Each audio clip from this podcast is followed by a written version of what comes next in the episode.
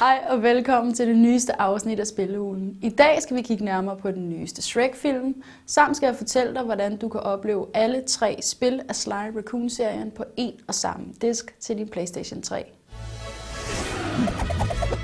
Og Shrek kyssede prinsessen, så hun blev forvandlet til en smuk trold, og de levede lykkeligt. til deres. dages ende. Men ak, kære venner, vi er nået til sidste kapitel. Og jeg er bange for, at vores held er blevet offer for en frygtelig forbandelse.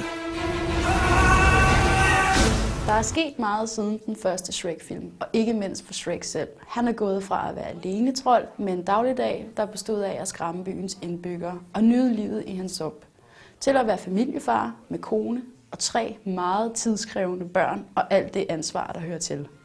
Det nye liv bliver for meget for ham, og efter at have mødt den meget udspekulerede rumleskaft, indgår Shrek en aftale, der for en dag vil trylle ham tilbage til det liv, han havde før.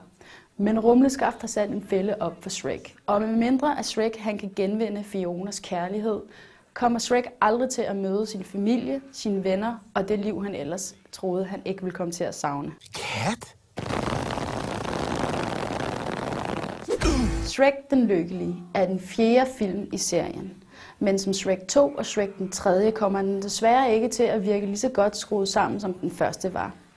Alle de ting, der engang virkede som sjove og originale idéer, bliver gentaget igen og igen.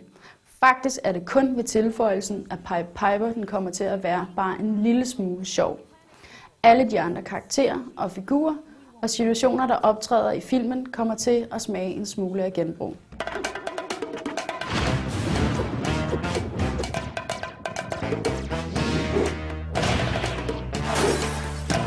Sony har fundet på en rigtig smart idé. De er så småt begyndt at finde de bedste spil for PlayStation 2-tiden, puste dem af og genudgive dem til PlayStation 3. Sly Raccoon er den nyeste serie, der vil modtage denne behandling. Og resultatet er en næsten uimodståelig spilpakke til alle fans af platformspil. På en og samme disk finder du således Sly Cooper, Sly 2, Band of Thieves og Sly 3 Horror Among Thieves, som er nogle af de bedste platformspil for PlayStation 2-tiden. Men i stedet for at udgive spillene, som de så ud dengang, har man pudset grafikken op, og den står nu igen skinnende skarpt. The Sly Collection har rigtig mange timer spil for pengene. Og har du ikke prøvet de tre spil før, og kan lide genren, er her en pakke, du ikke bør snyde dig selv for. Det var alt, hvad vi havde i Spillehulen i dag. Tak fordi du gad at kigge med, og husk, at du kan følge med i næste uge.